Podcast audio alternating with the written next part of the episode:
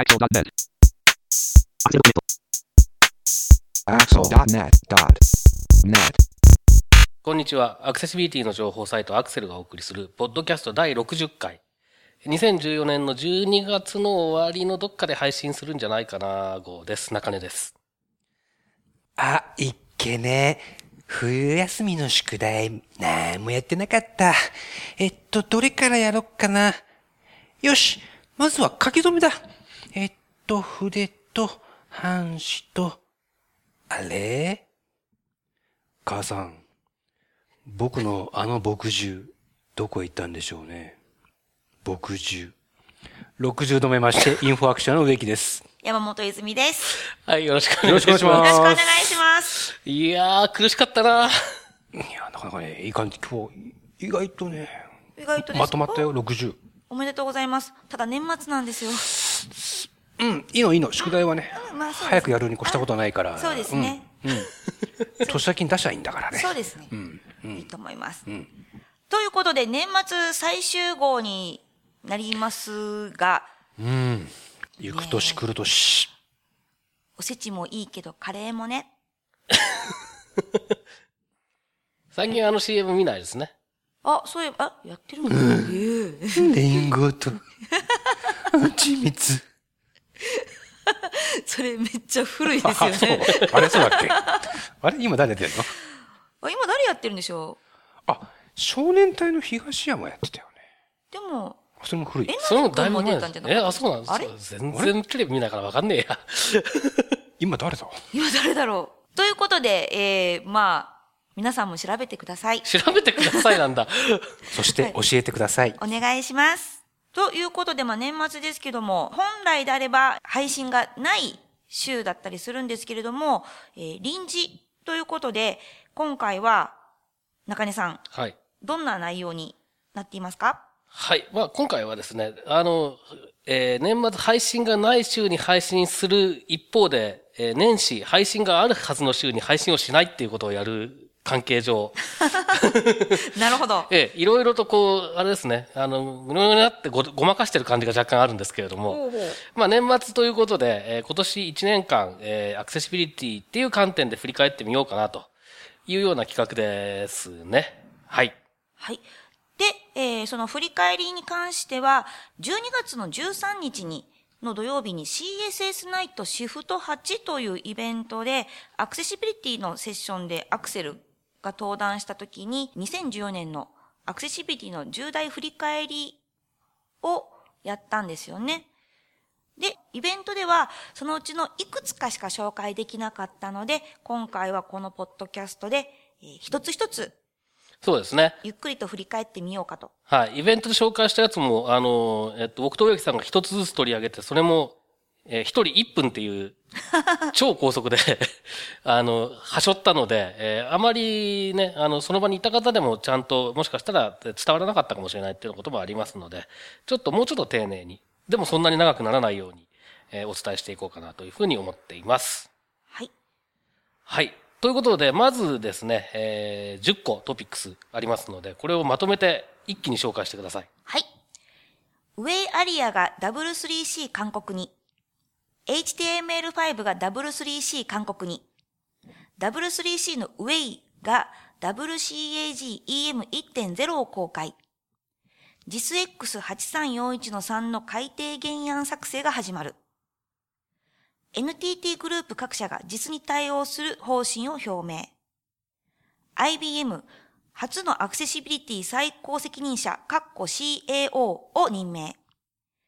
WAIV、パワー CMS8341 など、国産のチェックツールが久しぶりに登場。PC トーカーが Windows 8のタッチスクリーンに対応。日本が国連の障害者権利に関する条約を批准。障害者差別解消法の基本方針原案まとまる。以上10件です。はい。では、最初から、サクッとサクッといけるといいな。ですね。はい、行ってみましょはい。えっ、と、まずは、ウェイアリアと HTML5。こちら両方とも W3C 勧告になったのが今年のニュースの一つですよね。う。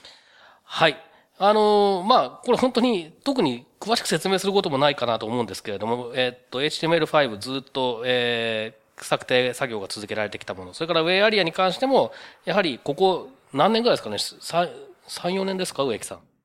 そうですね。結構ずっとやってますよね、なんかね。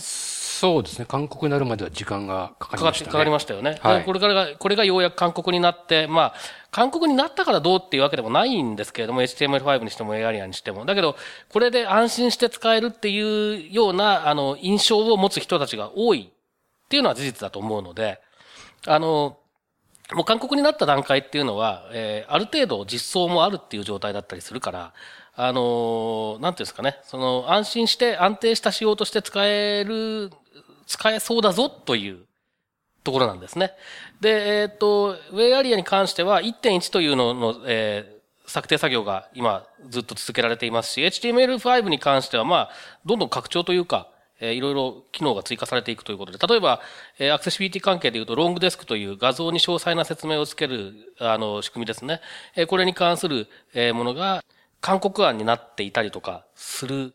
というような話もあったりもしますので、あの、HTML5 に関しては特にそうなんですけれども、韓国になったからといって、これで本当に安定、安定はしてるんだけれども、それで終わりかっていうとそうじゃなくてどんどん変わっていくので、これからも注目が必要なあ話だなというような感じではありますね。ただまあ、あの、一つの区切りに、えー HTML5 にしても WayAria にしても、えー達したというところが、まあ、今年のトピックス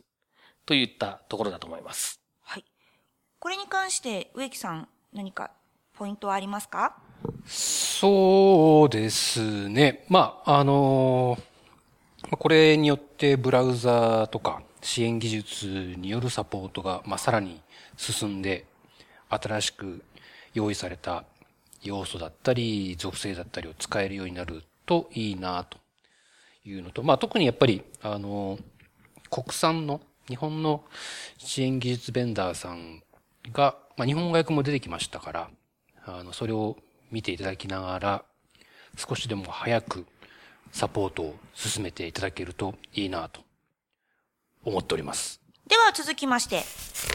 W3C の WAI が WCAG EM1.0 を公開ということで、こちら植木さん解説をお願いします。はい。WCAG というのは、まあ、Web コンテンツアクセシビリティガイドラインの略ですと。で、EM、エバリエーションメソドロジーです。で、まあ、えっ、と、WCAG 2.0っていうのは基本的に、えっ、と、Web ページ、1ページに関しては、こんな感じで適合の表明的なことをやるといいですよってこと書いてあるんですけど、じゃあ、ウェブサイト全体の場合はどうしたらいいの？例えばウェブサイト、1万ページあるウェブサイトだったら、1万ページ全部、こう、チェックして、ウィキ2.0適合してます、準拠してますってこう、言わなきゃいけないの？みたいな話がありまして、うわ、それ、それ絶対嫌ですね。で、まあ、それは現実的じゃないよね。ってなこともあり、まあ、これはあくまで参考文書扱いなんですけど、まあ、例えばこういう方法で、その具体的には無作為抽出、ランダムサンプリングっていう手法を使ったりとか、あるいはその、えーサイトを構成するページの中で重要度が高いページをこうピックアップするとか、そういうその、全ページじゃなくてサンプリングするっていうような手法も含めて、こんな風にサイトの状況をチェックして、で、まあ、OK だったら、まあ、サイト全体として、Wiki 2.0に準拠してます。適合してます。って言ってもいいんじゃない？っていうことを、まあ、文章にしたものです。で、まあ、より現実的に、えー多分いろんな国で今法律で義務化が進んでいて、その基準に WCAG 2.0が使われ始めているので、まあ、そういう現場レベルからのニーズもあってのことかなと思うんですけれども、まあ、参考文書なので多分これから実際にじゃあこれをベースに書かれている通りの方法でサンプリングしたり、書かれている通りのページ数をリストアップしたり、でもやていきながらまた多分そこから現場からフィードバックをもらって、まあ、何度かこうアップデートを重ねて、まあ、文章としては成熟していくのかなと、えー思います。なんでまあもし、まあ、そうですね、日本だとなかなかこの文章を使う機会はないかもしれないですけどなん、でですか？まあどちらかというとこれ、まあ、まあ今のところ日本語訳ないですしね。あまだ英語だけなんですね。はい。で、まあ、海外の公的機関であれば、お仕事していれば、ウィーケグ2.0に準拠してくれっていう話はあるかもしれないですけど、あとまあ、あるとすればグローバル企業さんクライアントに持っている場合は、機会があるかもしれないですけど、ただそんなにはないかなという気がするので、もちろん、あの、使う機会があれば、実際に使ってみて、なんか気になったこととか、改善した方がいいと思ったことがあれば、どんどん W3C の方にフィードバックしていただければと思うんですけども、はい。まあ、一つの方法としては参考になるかなと思います。これに関してはね、えっ、ー、と、第50回のポッドキャストでも取り上げてますのでね、そっちも参考にしていただけるといいんじゃないかなと思います。はい。では続きまして、JISX8341 の3の改正原案作成が始まるということで、こちら植木さんお願いします。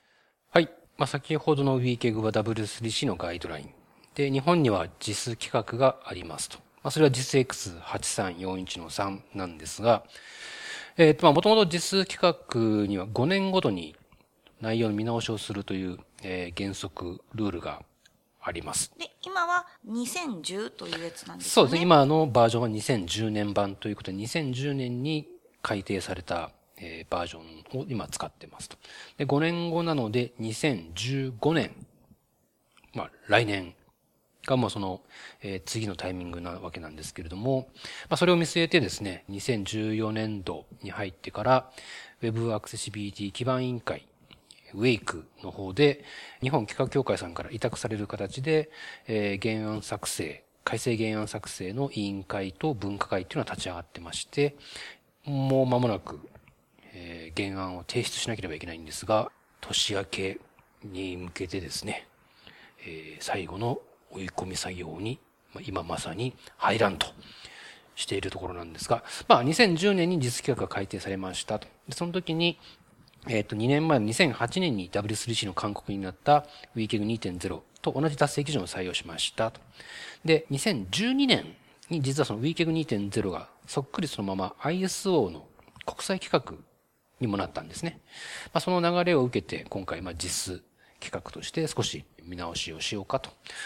いうことになってます。なるほど。まあ、あまり詳しいことは言えないと言いますが、まだあくまで原案段階ですので、えー、最終的にどうなるかわからないので、まだ変なことは言えないんですが、はい。まあ、WeKig2.0 は変わらない限り、達成基準が変わることはないかなと思われます。確かこれはシフトの時にもちらっと出ていたと思うんですけど、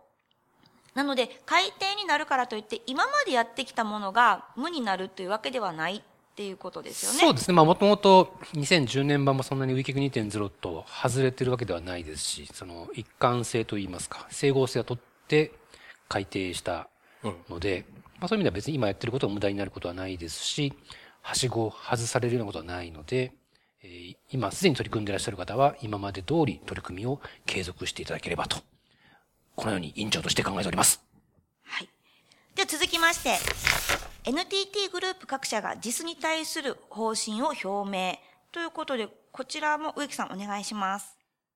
はい。えっ、と、今年の3月だったと思うんですが、バタバタバタと NTT グループの各社さんが Web アクセシビリティ方針をウェブサイトで公開されまして、で、まあいろいろ見ていると、どうやら NTT グループとしてウェブサイトの実対応を進めていこうじゃないかということになっているようでして、えっ、ー、と、NTT の持ち株会社さんのウェブサイトを見ると、NTT グループとして JIS 企画の、えー、東急 WA 準拠を目指していきますみたいな、ことが書かれてます。で、まあ、それを受ける形で、NTT 東日本さんとか、西日本さんとか、NTT コミュニケーションさんとか、NTT ドコモさんとか、まあ、NTT とこう、名前のついた会社さんが軒並み続々と、えー、アクセシビリティ方針をまあ公開して、我が社も取り組んでいきますという、まあ、意思表明をしたっていうのがあったんですけれども、まあ実際にその後、NTT グループ各社さんのウェブサイトを見ていると、中でも積極的なのは NTT ドコモさんかなという印象を持ちました。で、まあ実際に、えっ、と NTT ドコモさんのウェブアクセシビリティ方針のページに見に行くと、まあ更新履歴が出てるんですけど、最初はあのトップページだけからスタートしたのが、徐々にこう、対象範囲を広げていって、もう今、えー、数百ページ単位で対応を今年度すでに終えているような感じで、他の NTT さん、グループの会社さん見ても、まあちょっとばらつきはあるんですけど、まず20ページぐらいやってみましたっていう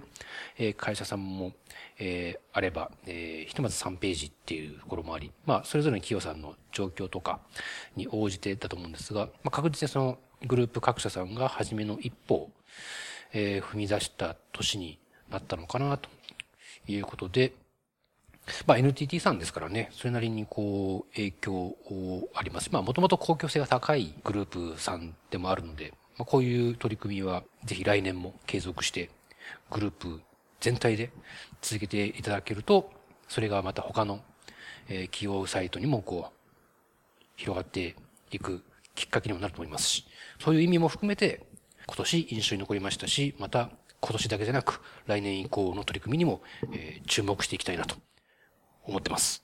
そうですね。これ中根さん、いろいろとこの企業の実に対する対応が増えてきているようですけど、中根さんはどんな印象がありますか？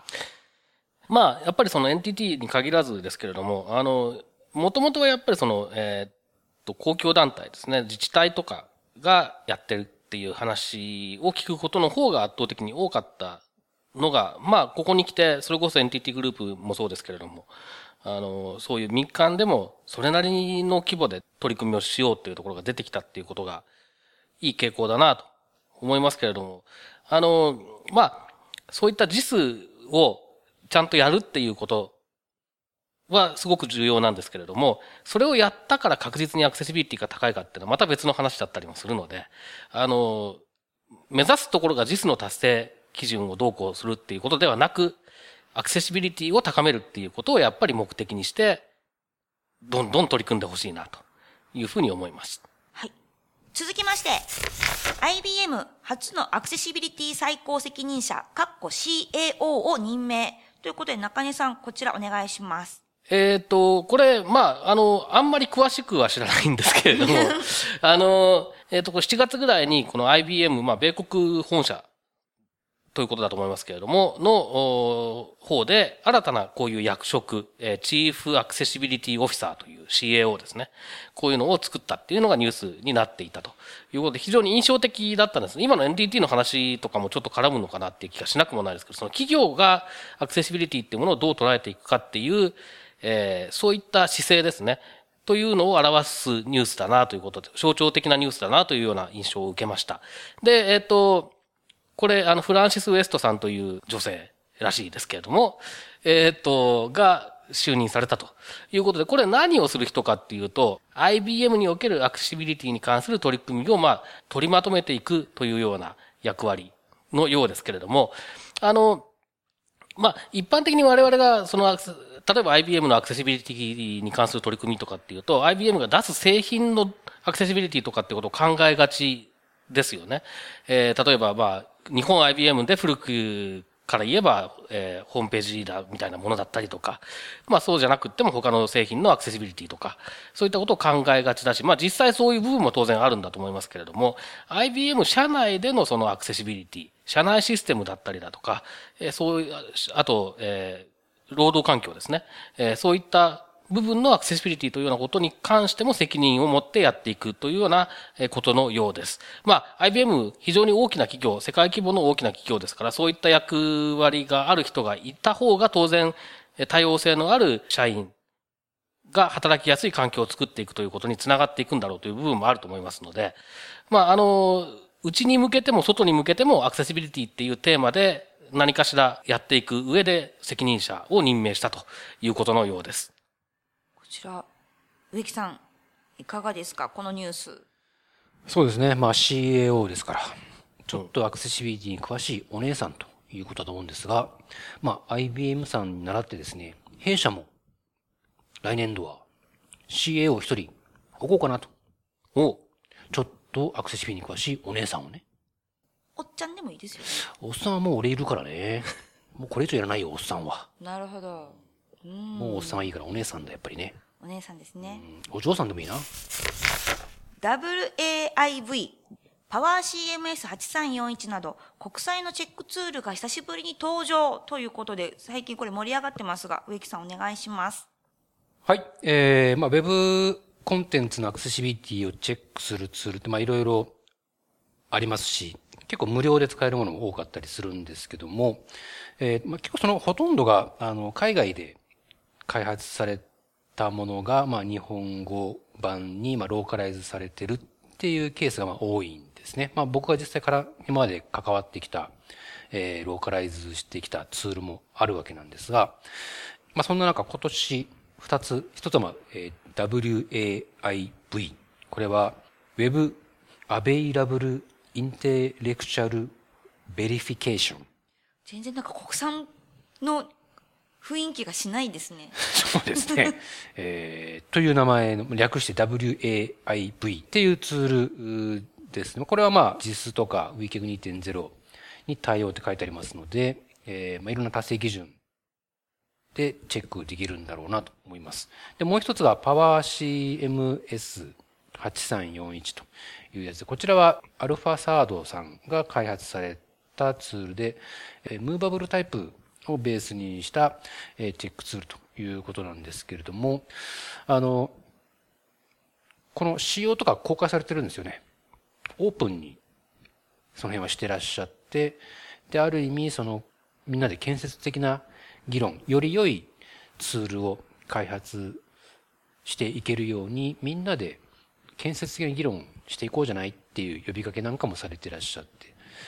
まあそういう意味では、なかなかそういう姿勢というか、スタンスで、こういうチェックツール開発に取り組むところって、まあ国内であまりなかった、まあ、そもそもチェックツール開発するっていうのは国内であまりなかったところに加えて、まあそんなこともブログなんかでおっしゃってるので、まあそういう意味では、ツール自体にも期待したいですし、これが一つ何かきっかけになって、より良いチェックツールがどんどん生まれてくることにつながると、より多くのウェブコンテンツがよりアクセシブルになって、より多くのユーザーがより使えるようになると。これいい、うん。いい、こうね、プラス方向にこう物事が回っていくと思いますので、まあそんな意味も含めてちょっと注目もしてますし、来年以降も注目していきたいなと思っております。続きまして、PC トーカーが Windows 8のタッチスクリーンに対応ということで、こちらは中根さんお願いします。はい。PC トーカーという、まあ、Windows 用のスクリーンリーダー、えー、画面の音声化展示化をするためのソフトウェアですね。これが、まあ、あの、国内シェアで言うと、まあ、かなりのものなんですけれども、えー、まあ、あの、他には NVDA とか JAWS とかっていうのがあるような、そういう、そういった種類の製品ですね。で、PC トーカーというスクリーンリーダーがあります。で、これがですね、えー、っと、Windows の、Windows 8、それから8.1のタッチスクリーン対応を、夏ぐらいかなにしたんですね。で、それぐらいだと大した話じゃないんですよ、実は。あの、NVDA とか、あと JAWS の最新版の15とかですね、このあたりもタッチスクリーン対応してきてますので、え、っと、NVDA に関して言えばもう去年の段階でしていましたし、で、JAWS15、日本語版が発売されたのは今年の5月ですけれども、えー、英語版は去年の、えー、秋とかにも発売していましたので、えー、そういった意味で言うと、まあ、あのそれほど、なんていうんですかね、ニュース性はないんです。ただ、えっ、と、PC トーカーのタッチスクリーン対応のすごいところというか面白いところがですね、今これまだベータ版でしか提供されてない機能なんですが、タッチスクリーンを6本の指で操作することによって、タッチスクリーンに触れることによってですね、6本の指で。展示の入力をするかのごとく文字を入力できる。つまりキーボードがなくてもタッチスクリーンがあれば、それからタッチスクリーン上のオンスクリーンキーボードを使わなくても入力ができてしまうという機能を開発していて、で、ベータ版をちょっと使ってみた感じだとかなりいい感じなんですね。で、これ、あの、展示って、えっと、日本で使われている展示、一般的にはかなだけなんですね。そしてひらがなとかな、カタカナの区別もない。えー、そういったものなんですが、えっと、実は漢字を表すための仕組みっていうのも展示にあるんですね。で、まあ、あの、えっと、二つの方式があるんですが、まあ、そのどちらにも対応していて、もし、その展示での漢字の書き方、表記の仕方を知っていれば、かな漢字変換だったりとか、ローマ字漢字変換をせず、直接文字を入力することができる。あの、変換の手間がないので非常に早いし、正確にな、な入力ができるということで、もしかすると本当にこれ、特にそういう展示の感じを知っている視覚障害者にとっては、革命的に、なんて言うんですかね、モバイル環境が良くなるんじゃないかっていうところで非常に興味を持って注目している。で、来年多分ベータじゃなくなって正式版になると思うんですけれども、その時にどういうった感じになってくるのか、それからどれぐらいの人がこれを使うようになるのか、そのあたりちょっと注目していきたいなというふうに思っています。こちら、えっ、ー、と、タッチスクリーン、さっきだと6本指っていうのは、だいたい両手で3本3本。そうですね。左手と、えー、右手それぞれの人差し指、中指、薬指というのを使いますね。で、これはあの展示を、えー、打つための、まあ、展示タイプライターと呼ばれるような機器があるんですけれども、これを使うときにこの3本指を、まあ、左右合わせて6本ですが、えー、6本指を使って、まあ、キーを押すような形で展示を入力する。まあ、あの、一つのキーが一つの展展示の一マス6つある点の、えー、それぞれの点に対応しているような感じになってるんですが、まあ、そういった形で展示を入力する、まあ、もともとそういう機械があるんですけれども、それの、に対応したような形で、それをタッチスクリーン上でできてしまうと。で、まあ、今まで普通のキーボード上ではできてたんですけれども、それをタッチスクリーンの上でできるようにするっていうところがやっぱりすごいなっていうところですね。日本が国連の障害者の権利に関する条約を批准。そしてもう一つ、障害者サービス解消法の基本方針原案まとまるという2点なんですけども、こちら、えー、中根さんお願いします。はい。これ、まあ、国連の障害者の権利条約、21世紀に入って最初の、まあ、国連の、あの、権利条約、その前に子供の権利条約だったりとか、そういったものが、えー、確かあるはずなんですけれども、あの、そういった位置づけで、障害者の人権、障害者の権利というものについて、国際的な条約を作りましょうということで、えー、いろいろな、まあ、関係者が尽力して、2006年に、まあ、条約がまとまって、で、日本は、えー、2007年に署名したということで、まあ、署名っていうのは単純にその、なんていうんですかね、その条約を今後、えー、国の中で正式なものとして認められるように動いていきますよと言っているだけであって、えー、まだその条約に従いますよと言っているわけではないという状況ですよね。あの、まあ、私は、あの、政治学とかが専門じゃないので、あの、大嘘をついてるかもしれませんけど、それほど間違ったことは言ってないと思いますが、で、えー、っと、じゃあ、実際にその条約というものが効力を発するのはどういういう状況になった時かというと、えー、ある国がその条約を批准するという、えー、そういう手続きをした時だということだと思われます。で、えー、批准す、条約を批准するとどうなるかというと、その、条約に記されているあらゆる条件、そういったものに合わせて国内の法律を整備しなければいけないと。で、条約で禁止だよって言われていることを許すような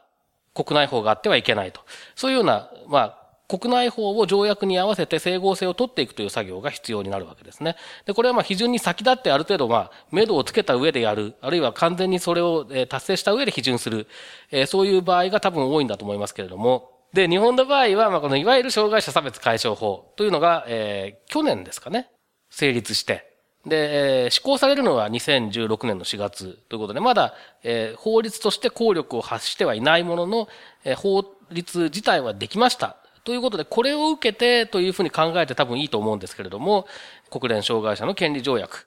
え、これを批准することになって、え、今年の2月かなに、え、批准したと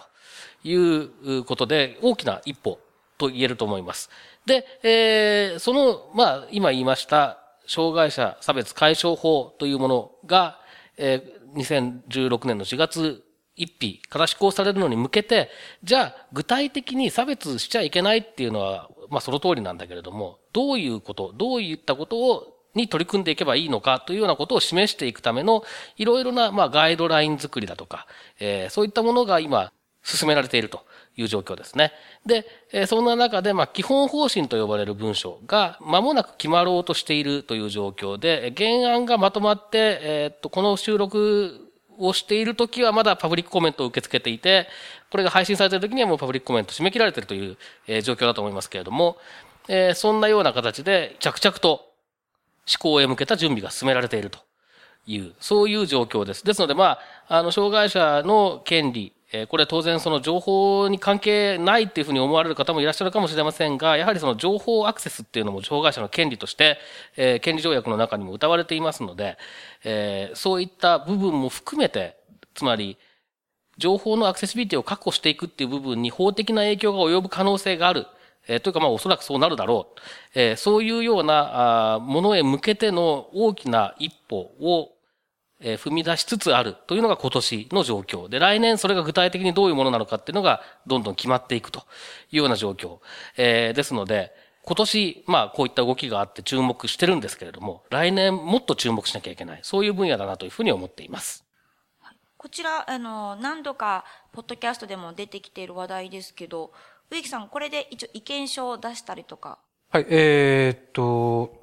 ウェブアクセシビリティ基盤委員会として、今年の7月ですかね、意見書を1回出しました。で、今回のその、意見募集にあたっても、基本方針の原案に対する意見を委員会としても出しましたし、僕個人としても出しました。で、まあ、これ、興味ある方はですね、今年の7月にお届けした第49回、これは梅垣さんをゲストにお招きしました。第50回、長谷川康久さんをゲストに迎えた時にもお話をしてますので、えーこの2回をまた改めて聞いていただけると、えーいいかなと思うんですが、まあ本当今もう海外っていうか、まあ、特に先進国と言われるような国では、少なくとも公的機関に対してはもう法律で義務付けるのは当たり前になっているので、日本はそういう意味でちょっとおむしろ遅れてる、と言っていい状況だと思いますので、まあ来年、そして再来年ですね。まあ僕自身も引き続きウォッチしていきたいですし、まあどうなるのか非常に関心を持っております。あのー前の時の梅梅垣さんの時もそうでしたけども、その中にウェブが入るか入らないかっていう、とかっていうのが、一応もう原案の中に。まあ、一応情報アクセシビリティの向上を含む環境の整備に努めなければならないみたいなことが書いてあって、努めなければならないっていうのはまたや いやらしい言い方で、努力義務なのか、法定義務なのか、ちょっとよくわかんないグレーな感じがするので、ちょっとそこが気になるところではあるんですが、まあでもね、さっきも言ったように、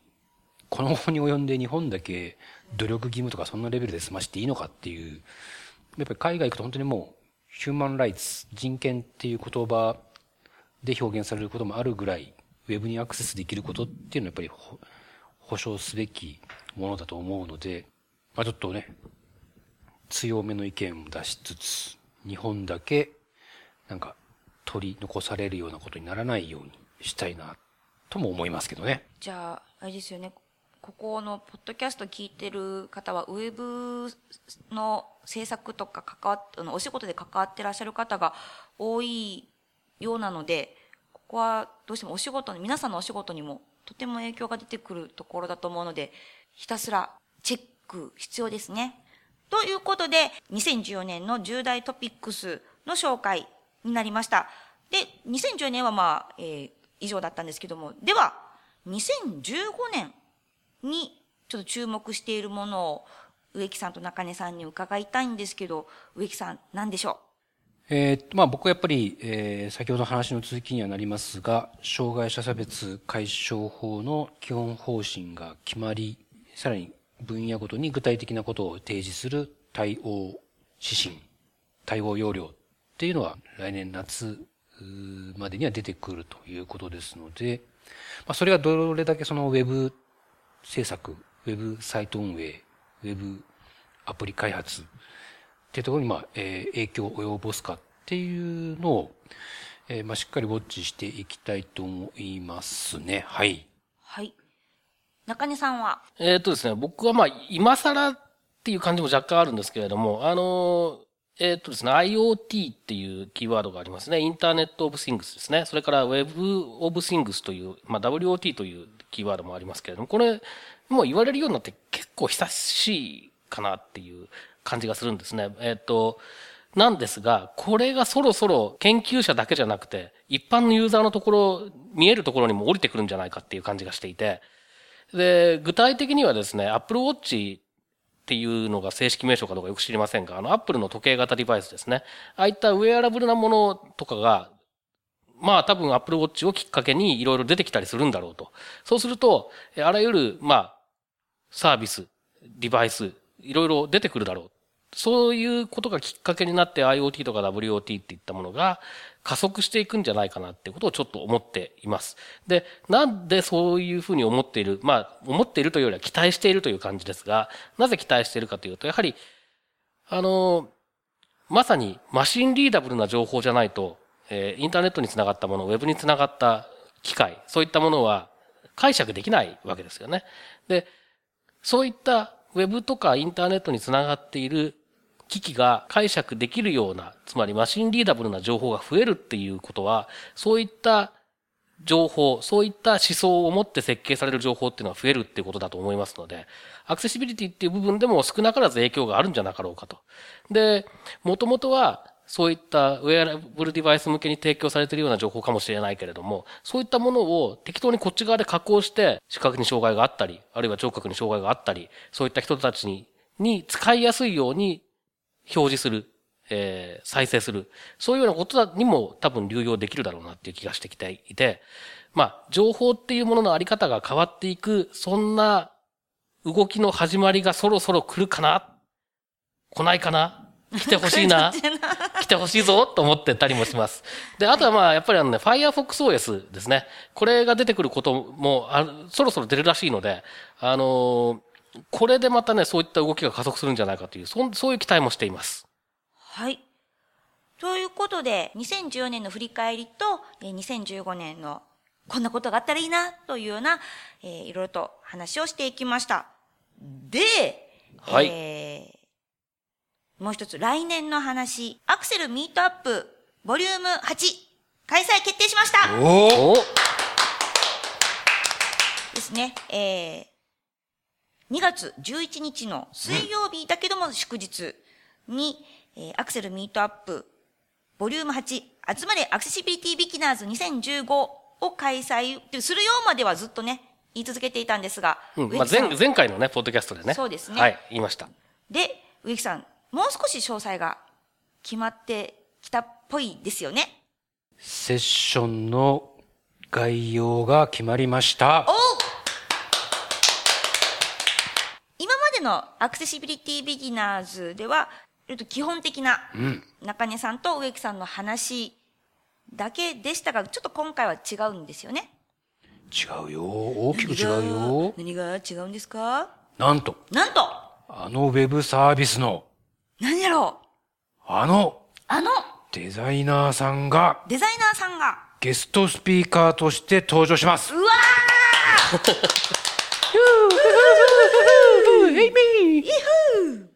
で、誰かと。誰な、ね、誰なんだということですね。そうですね。えー、それでは、私、私の口から発表してよろしいんでしょうか？お願いします。そうですか？えー、アクセルミートアップ 008? 8? ゲストスピーカーは、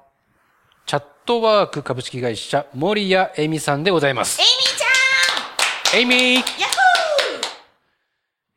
アクセルミートアップ史上初の女性ゲストスピーカーと。合ってますね？合ってますね？合ってますかね？合ってますね？合ってます。合ってますか？初のデザイナー。合ってますね？合ってますね合ってますね？はい。はい。はい。ということでですね、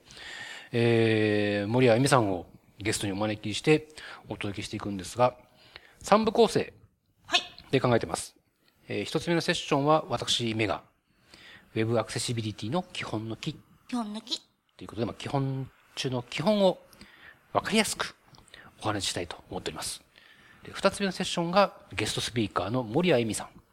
えー、タイトルまだ仮でございますが、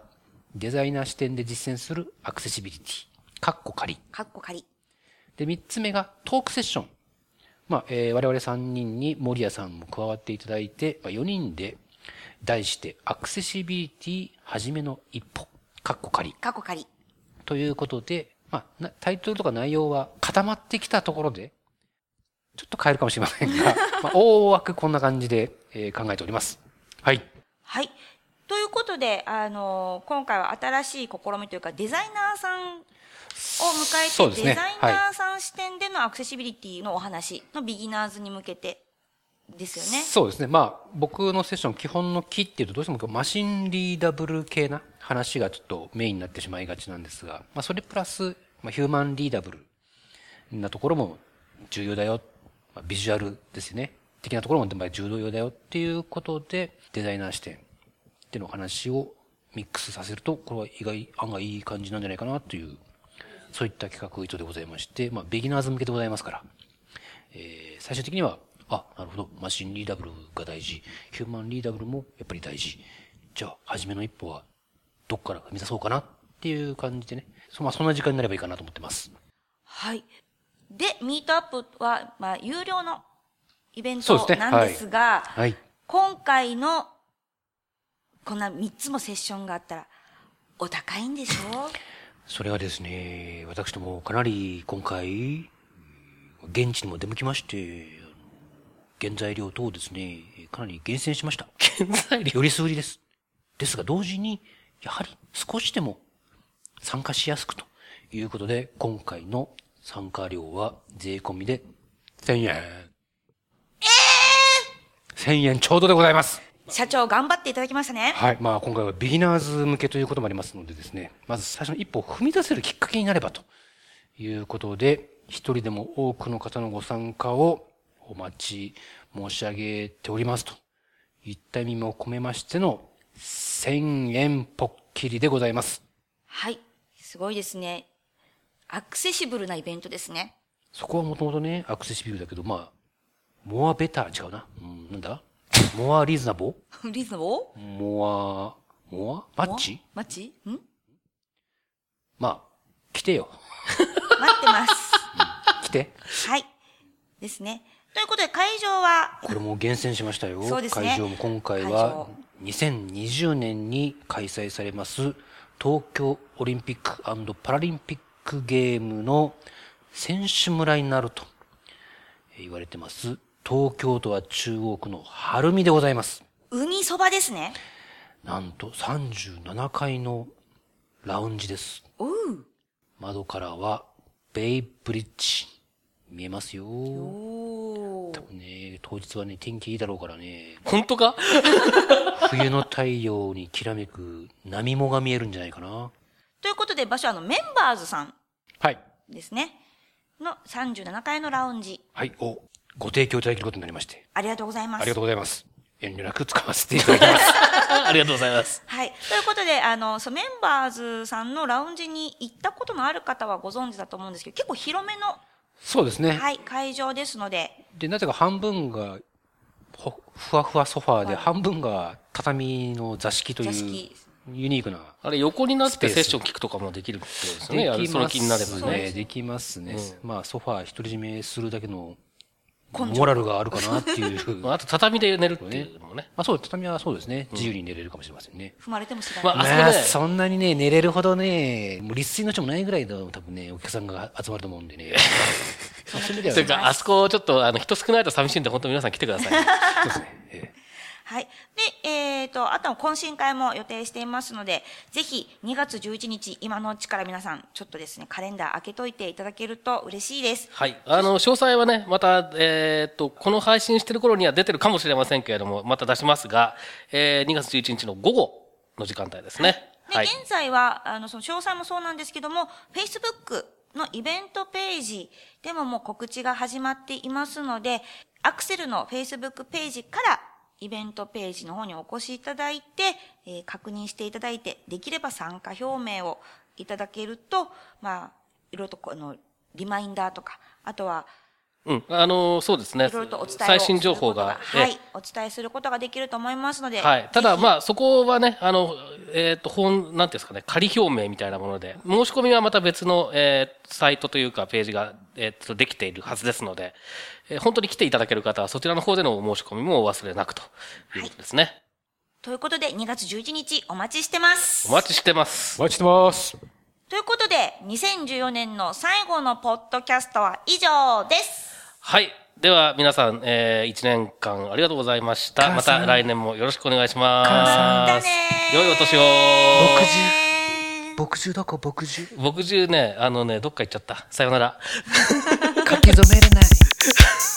このポッドキャストへの皆さんからのご意見、ご感想を Twitter、Facebook、サイト上のコメント欄、そしてメールで受け付けています。メールアドレスは feedback.axel.net